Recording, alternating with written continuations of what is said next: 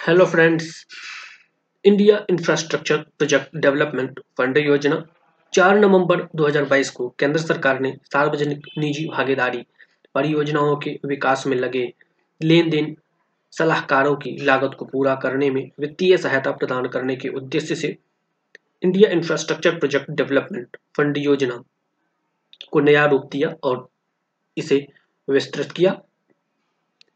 यह एक केंद्रीय क्षेत्र की योजना है, जो केंद्र एवं राज्य सरकारों में परियोजना प्रायोजक प्राधिकरणों को आवश्यक धन प्रदान करके गुणवत्तापूर्ण पब्लिक प्राइवेट पार्टनरशिप परियोजनाओं के विकास में सहायता करती है। इस योजना को 2007 में स्थापित किया गया था। यह परियोजना विकास खर्च का 75 प्रतिशत तक प्रायोजक प्राधिकरण को ब्याज मुक्त ऋण के रूप में योगदान करेगा और शेष पच्चीस प्रतिशत प्रायोजक प्राधिकरण द्वारा सह वित्त पोषित किया जाएगा। यह पब्लिक प्राइवेट पार्टनरशिप परियोजनाओं के विकास में लगे लेन देन सलाहकारों की लागत को पूरा करने में वित्तीय सहायता प्रदान करके केंद्र और राज्य दोनों सरकारों में परियोजना प्रायोजक प्राधिकरणों को आवश्यक सहायता प्रदान करेगा।